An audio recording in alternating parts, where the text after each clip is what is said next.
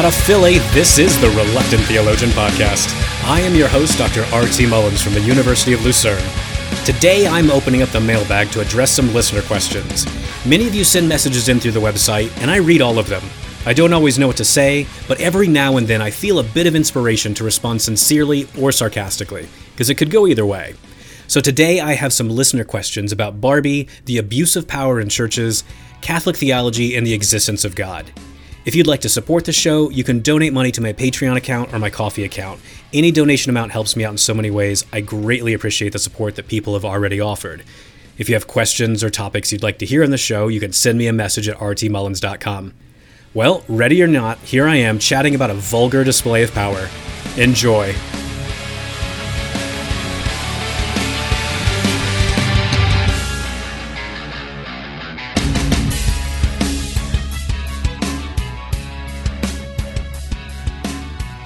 Act 1 Subtle Abuses of Power. All right, Rodney, have me the first listener question. Okay.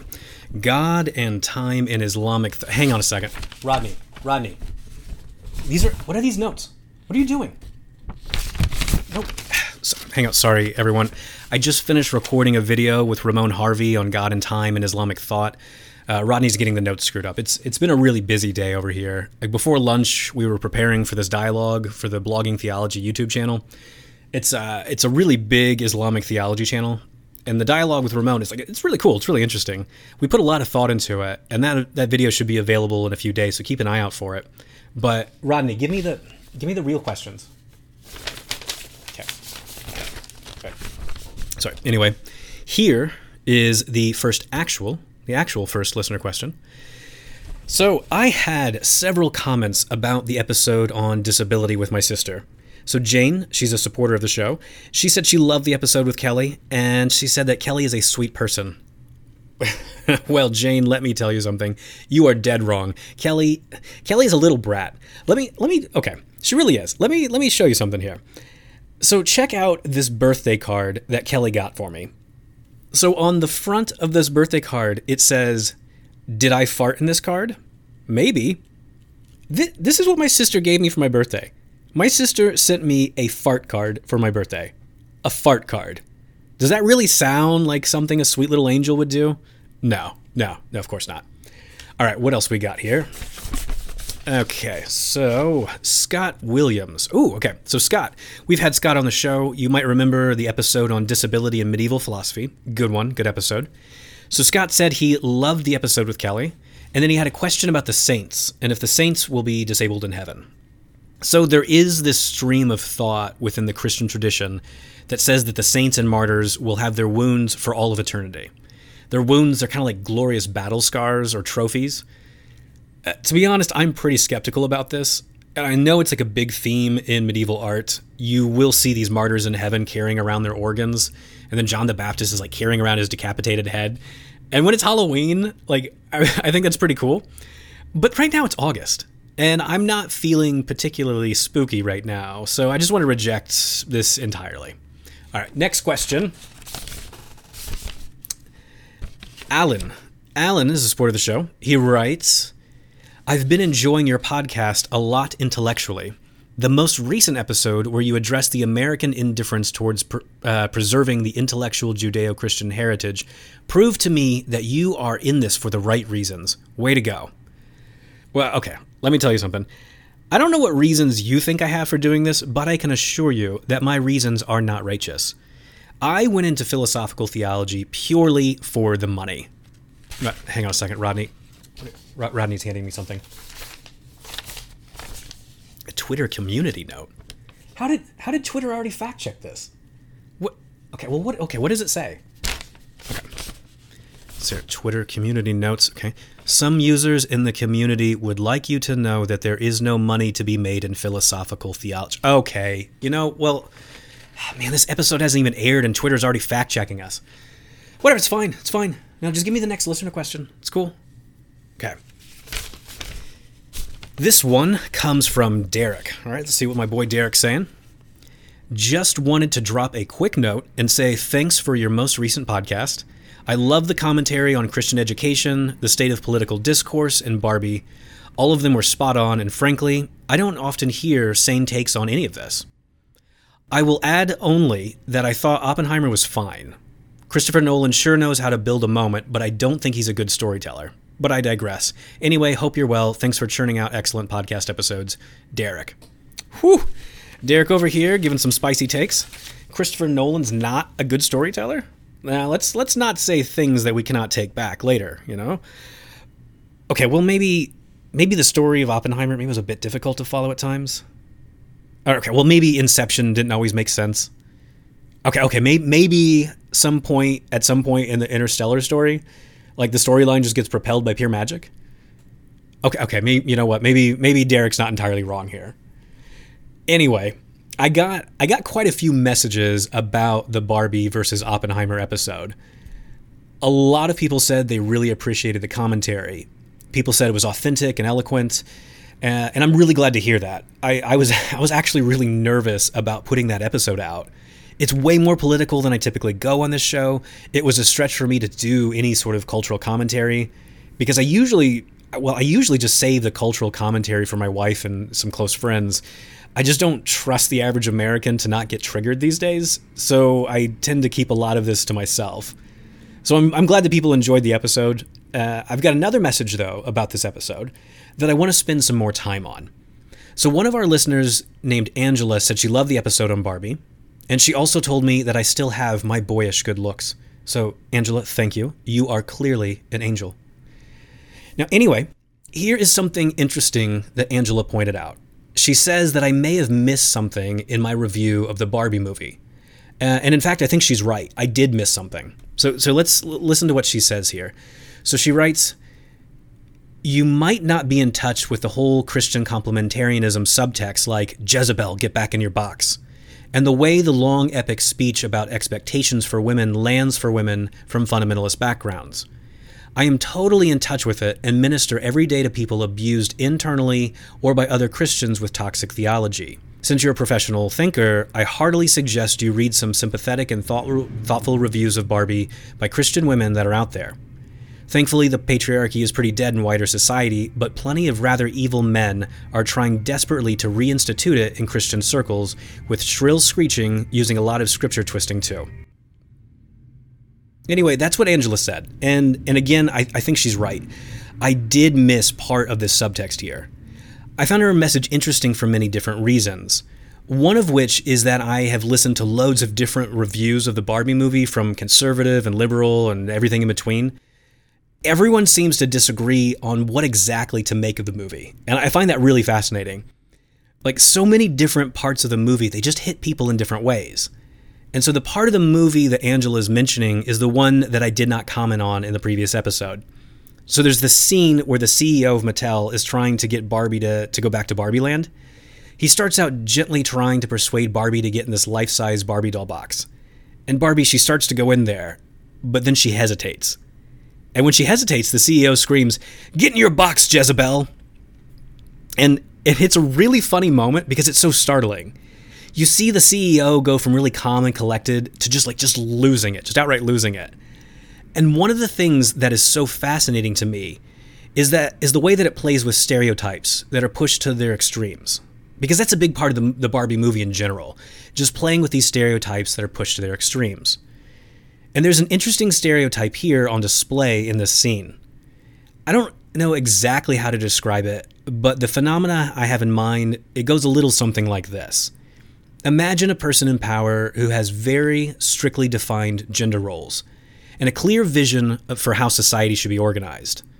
This person starts by laying out lots of different, seemingly innocuous slogans and ideas.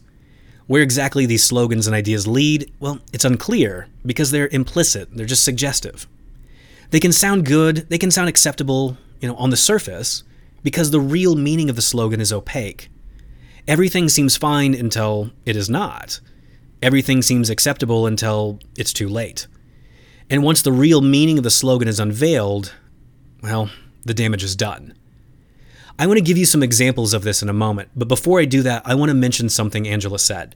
She said that I might be out of touch with different Christian complementarian circles. And Angela is, is right about that. I am absolutely outside of the Christian complementarian circles. and I have been for quite some time. So I am not deeply in touch with how people have been harmed by this kind of thing. So I'm not going to notice a subtext like this in a movie right away. I mean, I have been to complementarian churches in the past uh, that had really good people there. When I did my master's at Trinity Evangelical Divinity School, the complementarian versus egalitarian debate, that was a major topic of discussion.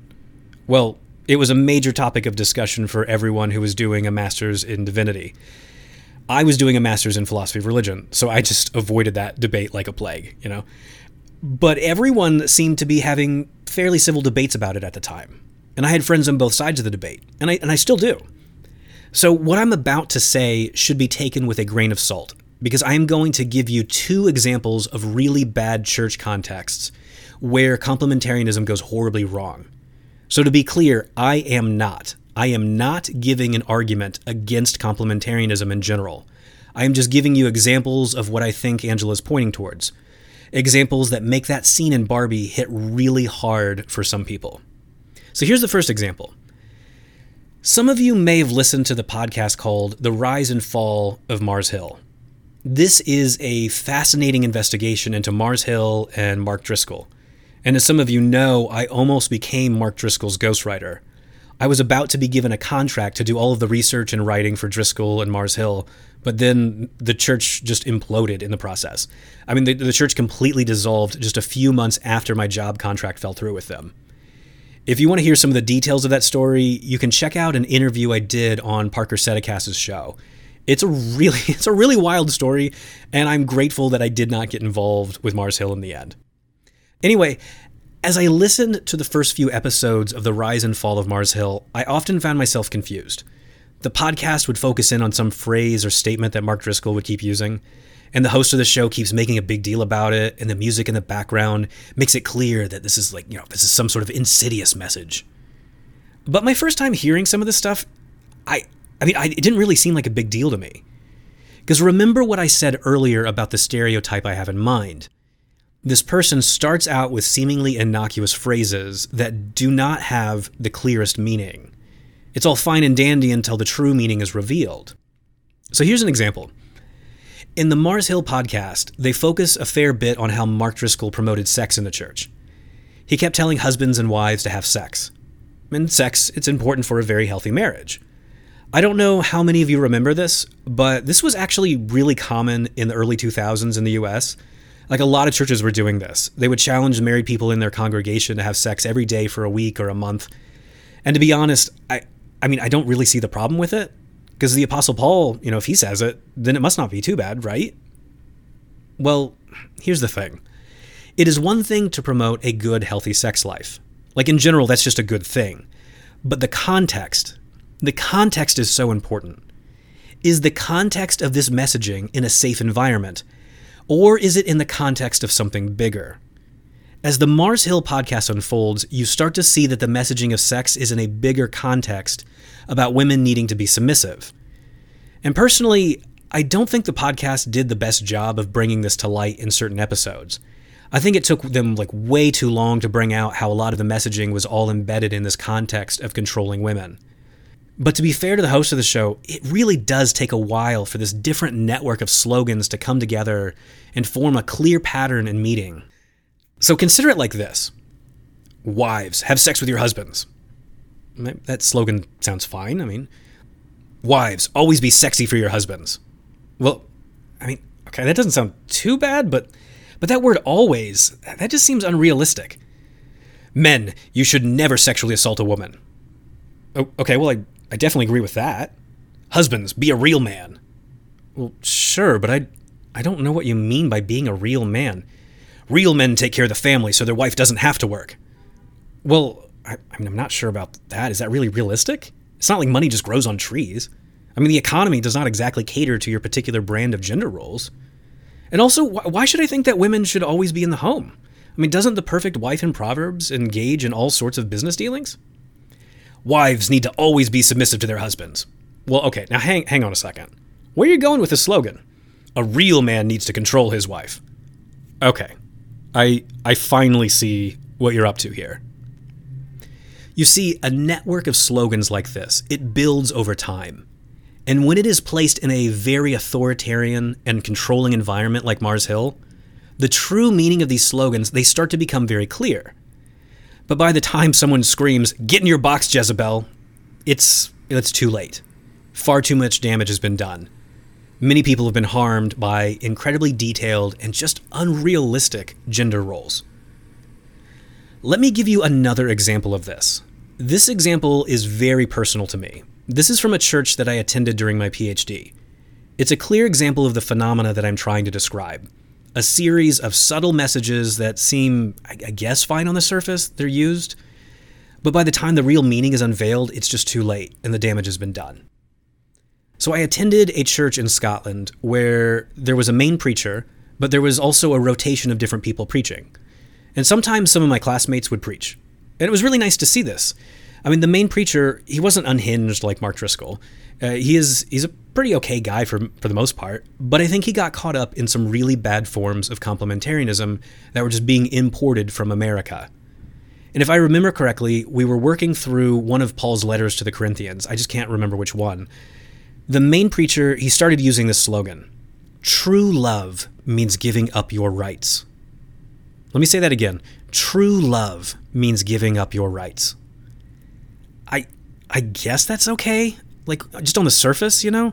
But I I don't know what it means. I didn't really know what it meant at the time. And I remember asking various people, and no one is, was entirely sure what it meant. One day I mentioned the slogan to someone who knew the preacher pretty well. True love means giving up your rights. And this person immediately said to me, "Oh, Ryan, he's going to use that to oppress women." I I thought this sounded a bit dramatic, and then also I knew that this particular individual did not get along well with the preacher. In fact, the preacher actually had very good reasons to not like this individual. So I thought that this plot to control women, I thought, you know, this is a bit much. This is just dramatic. It's over the top. But I I was proven wrong. I really was. I was proven dead wrong on this. As we worked our way through Corinthians, the preacher kept saying, "True love means giving up your rights." Yet each week we would have someone else from the congregation preach, and so that slogan just wouldn't appear. Now, one week we had a young woman give the sermon on a particular passage. She had written her master's dissertation on this passage, and she offered a really fascinating sermon. It was really cool to see her give the different interpretations of the verse in question. She was very, well, very well informed on the topic because she, again, she did her master's dissertation on it. Now, then the next week rolls around, and the main preacher's back but he wants to revisit the passage from the previous week. I thought this was a little bit odd, but you know, whatever. I mean, sometimes you got to revisit passages from the previous week. And, but then he starts saying again, true love means giving up your rights. At this point, this slogan has been, been repeated over and over again for about two months now, and I'm still just thinking, what on earth does this mean? Well, the preacher finally reveals the true meaning. Women have the right to speak in church. Women really do have the right to speak in church. Women really do have the right to take on various important roles in the church. Women do have all of those rights, they really do. But, and this is a very big but, but true love means giving up your rights. Now, the guy, he never comes right out and says what the implication of all this is, but the meaning is very obvious. For the first time in months, the guy finally makes a clear point with his message. Women, you have the right to speak, but true love means giving up your rights. So if you're really loving, if you really want to be loving, you need to remain silent. And you want to be loving, don't you? You want to love your neighbor, don't you? Don't you? Well, then give up your rights. This this really hit me hard. I I did not stop going to the church right away. But this really bothered me. One of my friends was doing a PhD in moral philosophy at the time, and we both attended this church. I remember having extensive conversation with him about about this and how I just thought this makes no sense. I mean, because it's just it's just a stupid ethical system. Everyone has rights, but true love is in constant conflict with your rights, so you have to constantly give up your rights. I mean, this is just an incoherent moral universe. It makes no sense. And then also the the emphasis of the message was it was only directed at women the burden to give up your rights seemed to fall squarely on women. I was really bothered by this. I felt like, well, I felt like it spit in the face of the young woman who preached the week before. I mean, was she being unloving by sharing with us all of her biblical knowledge? I mean, that can't be right. Like I said, I did not stop going to the church at that point. I carried on, and I had various conversations with the pastor. I was trying to get him to, like, I was just trying to get to know him more. I was trying to figure out, you know, if, was this just a one time thing, or was this really part of his worldview? Because look, I, I've worked in ministry before. I have seen pastors deliver very bad sermons. I don't want to judge too harshly because sometimes, you know, you just have a you have an off week and you give a bad sermon. But it turns out this really was part of this guy's worldview. He had incredibly detailed and, in my opinion, unrealistic gender roles. I don't even think your average complementarian would be on board with some of this stuff. I don't think your average complementarian has completely unrealistic gender roles like this guy did. But I don't really know, because I've not looked at this complementarian versus egalitarian debate in many years. Anyway, the breaking point for me was when we had some personal conversations. He kept telling me that I need to be a man and that I wasn't acting like a man. My partner at the time was going through an identity crisis. She didn't know what she wanted from life, and she was feeling very lost. Now, according to the pastor, this was my fault. Because as a man, I should know what she wants. Even when she herself has no idea what she wants, as a man, I should just know what she really wants. As a man, I should just tell her what will make her happy. As a man, I should just lead her into happiness. As a man, you get the idea. It just kind of continues on like that for a while. This was not a good conversation. This was a really horrible conversation. It got very ugly. At one point, he told me that I was being illogical. And I responded by saying, I've actually taken a course in logic, so you just don't know what you're talking about like I said, it got it got really ugly. Now, now to his credit, to this guy's credit, he did apologize to me a couple weeks later. He said he was being too hard on me, uh, but at that point, I I was done with this particular church. What emerged was this really bizarre view about men and women that is damaging to everyone involved. Basically, men have to be in charge of absolutely everything because women have no autonomy. Apparently, the explanation for why women should not be in charge of anything is because they don't have any genuine autonomy.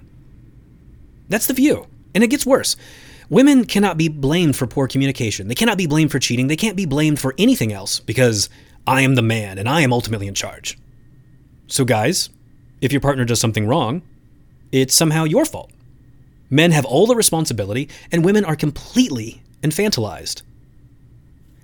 I'm sorry, but what is that? I mean, this this is a worldview that is messed up on so many levels, and it's and it's deeply harmful to everyone.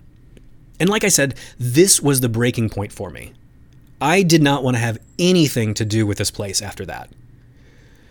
So let me come back to Angela's point. She mentioned the deep harm that women have suffered because of really bad theology like this. I I think I walked away from my experience relatively unscathed I mean, it did it did harm me. It did bring some harm to me, but thankfully I was able to move on from it. Whereas other people I know who have been in some contexts like this and some that are worse, they have been hurt so much worse by this kind of thinking. I mean, I, I know women who have been deeply hurt by this. The idea that someone would have their faith robbed of them, just completely shattered by unrealistic and twisted ideas. It it reminds me of what C.S. Lewis says about the importance of philosophy. We have to do good philosophy because there's so much bad philosophy out there. So, Angela, God bless you for your ministry to these people who have been abused.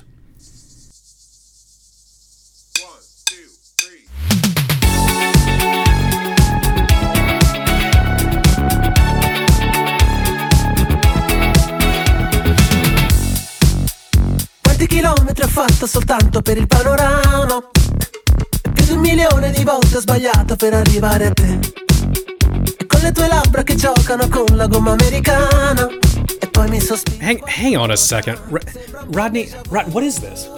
No, you were supposed to play Pantera. No, Pantera. Like I set up the whole like you know vulgar display of power reference like earlier on. what, what is this? This is Italian dance music? Did Emma put this up to you? Did Emma put you? Okay, no, look, look. Dr. Emanuela Sani is the scientific advisor for the show. She's not the music advisor. No, I, I said I said kill the music. Kill the music. Kill the music. Just stop it. Stop it. Oh my gosh. This is No, look, look. We talked about this. We're to do the Pantera bit, not whatever you and Emma like like God. Okay, you know what? Actually, the music kind of works. Okay, play it again. Play it again. Cabriolet, panorama, vieni via con me, andiamo dove ci porta la notte. Cabriolet. Okay, you know, okay, you're right. Like okay, that that's it's very catchy. It's a very catchy song. That's fine. That's fine. We'll just we'll just leave this in. We'll forget about the Pantera bit. Whatever. Uh act 2 I guess we're doing. Okay.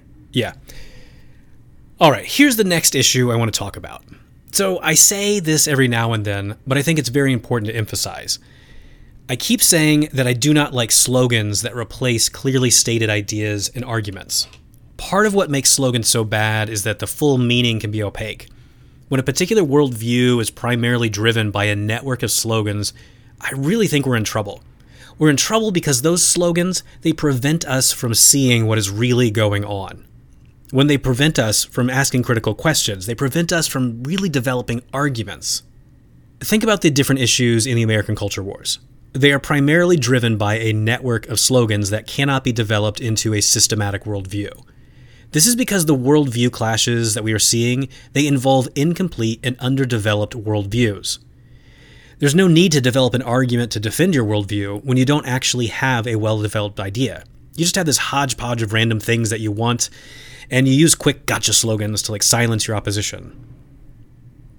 Now, one of the things that makes this so dangerous is this people who crave power, people who want to seize power at all costs, they will take advantage of this. And we've seen this countless times over the years. Some group will have a nice, moral sounding slogan that they want to push. And on the surface, that slogan sounds perfectly acceptable. I mean, who could disagree with it? But the slogan keeps getting used in so many different contexts that the surface meaning does not make sense anymore. That is because the real purpose of the slogan is to hammer you over the head and just beat you into submission. This is very bad news for a liberal society that is meant to be based on equal rights, freedom, and tolerance. When bad movements within a liberal society take over for a limited time, they create a, a lot of damage. One of the things that you're going to hear in the next episode is about how a variety of slogans are being used to undermine the value of a true liberal society. I'm going to have an incredible interview with Kevin Vallier about Catholic integralism at the end of this month, so keep an eye out for that. Now, speaking of Catholicism, here is a listener question from Jeff. So, Jeff says, Hi, Ryan, I love your work. I'm a Catholic theologian who's leaning heavily against the Thomistic conception of God, and I was wondering if you had resources of other Catholics who have a similar view to your own. Some Catholics have told me essentially that Thomism is dogma, while others, lay people of course, they appreciate that I can give an account of the incarnation that doesn't involve just repeating the catechism, that I can put things in my own words. So, Jeff, that's a that's a good question. Uh, now, to be honest, there are more sources than I can think to mention. I mean, the world of Catholic theology, it's actually incredibly diverse. It's way more diverse than what the Thomists want you to think. So, for example, Benedikt Göcke and Johannes Grössl, they're both Catholic. Benny is a panentheist and Joe is an open theist. And then my boss, Giovanni Ventimiglia, he's a Catholic philosopher. He's a big fan of Aquinas. He's actually a first rate Aquinas scholar. And he disagrees with all sorts of things that Aquinas affirms. He once told me that he agrees with 98% of my doctrine of God. I, I don't know how you arrive at a percentage like that, and I don't know what the other percentage that is that he disagrees with. I don't know what that is, uh, but but you know there you have it. And then uh, Thomas Ward, he's a Catholic philosopher, and he's pushing uh, Scotus, like John Scotus, uh, John Duns Scotus's ideas very hard right now. Really good stuff. And then Elizabeth Johnson, she is a very famous Catholic theologian who's a panentheist. Now, in certain European Catholic circles, panentheism and process theology, they have a really strong hold. I've been at several conferences with Catholic theologians that hold a wide variety of views on God and, well, everything else. I mean, all that to say, Thomism is merely one brand of Catholic theology. So if you're a Catholic, don't let the Thomists bully you. All right, next question. This one comes from Marios. Marios writes, Hi Ryan, my name is Marios. Hello Marios, how are you doing? How are you doing? Now, It's a pleasure to meet you. I am a Christian with an interest in philosophy as a hobby. I do not have any philosophical or theological training. I've never taken any philosophy classes, I don't work in education, etc. So please excuse if anything in this email appears amateurish. I've been paying attention to your content on YouTube for a while and have consumed a fair amount of it. I don't know why you guys are consuming my, my all the garbage I put out on YouTube. I don't know, whatever. Anyway, Marios carries on. He says, I find your analysis of your topics compelling. So far as I can tell, your work appears to analyze different models of God, and I enjoy your treatments of the topics. For this reason, I'm interested in knowing if you have undertaken any written work on stages 1 and 2 of the various cosmological arguments, i.e., do you have published views on the various forms of cosmological arguments? I've skimmed your list of books and papers on your website, and it appears to me that your works assess questions like what is God's relationship to time or love, you know, all assuming that God exists. I suppose I'm interested in hearing your views on whether cosmological arguments, like the Leibnizian or the Kalam, are successful in getting you to something approximating God. Thanks in advance, Marios. All right, this is a good question. It's going to be the final one for today's episode. So let me explain what Marios is talking about for those of you who are not familiar with this. So, natural theology primarily focuses on what we can know about the nature and existence of God from reason and experience alone. Sometimes people will talk about two stages for, of an argument for the existence of God. And the idea is this in stage one of the argument, you might try to establish that there's some sort of necessary being that explains some contingent fact or maybe a set of facts about the world. But what is this necessary being like? Well, stage one does not attempt to answer that question. Stage two tries to answer that question. So in stage two, you try to argue that this necessary being is God. You try to establish different divine attributes like eternality, omnipotence, omniscience, and perfect moral goodness. Now, personally, I think this breakdown of how the arguments go, I think it's a bit artificial. I mean, there are some arguments that really do work like this. So, for example, William Lane Craig's full discussion of the Kalam cosmological argument, I mean, it often works like this, as in, you know, stage one and stage two. Craig first tries to establish that the universe must begin to exist. And then Craig tries to argue whatever caused the universe to exist must be God. So he does have this nice, neat distinction between stage one and stage two with the Kalam. But not all of Craig's arguments follow this breakdown into two clearly demarcated stages. Let me give you another example of this. So, Richard Swinburne. Swinburne first wrote a book called The Coherence of Theism, where he argues that the idea of God is coherent and intrinsically plausible. Later on, he writes a book called The Existence of God. So, what Swinburne does is first develop the idea of God as a hypothesis that we can test. Then he considers different lines of evidence for thinking that God exists, or for thinking that God is the best explanation for the existence of the universe uh, that we find ourselves in. So there's no clear stage one or two here in Swinburne's work. And then finally, consider Samuel Clarke's cosmological argument. It's, it's very different from what most people describe. I mean, typically people just assume that Clarke's cosmological argument, they'll say it's just like Leibniz's, but with a weaker principle of sufficient reason. And that's not quite right.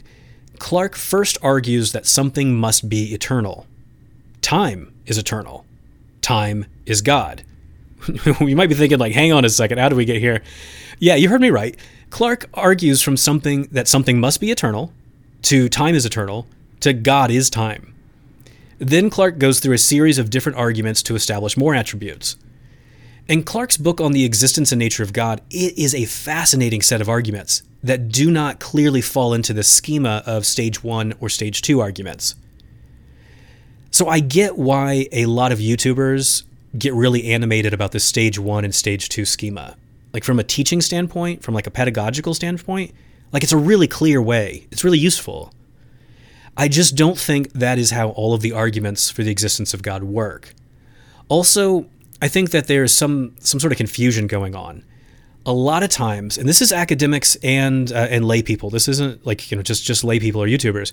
A lot of times, people they're conflating arguments for the existence of God with methods for developing your model of God. So Jonathan Kvanvig's recent book depicting deity, he does a really good job at distinguishing these two different things. Now, both of these fall under the category of natural theology, but only one is trying to argue for the existence of God. At some point, I really need to do an episode about the difference between philosophical methods for developing a model of God and arguments for the existence of God. In fact, I should probably just do a whole episode on what I think about natural theology in general. Anyway, though, one way of seeing my research project is as a project in natural theology. I'm trying to identify different models of God and test them for internal coherence and test to see if they fit the world that we find ourselves in. That is not exactly giving evidence for the existence of God, but it is using reason to discern the nature of God. Now, by discovering a coherent model of God, or maybe even several coherent models of God, the very idea of God is shown to be more plausible than you might otherwise think.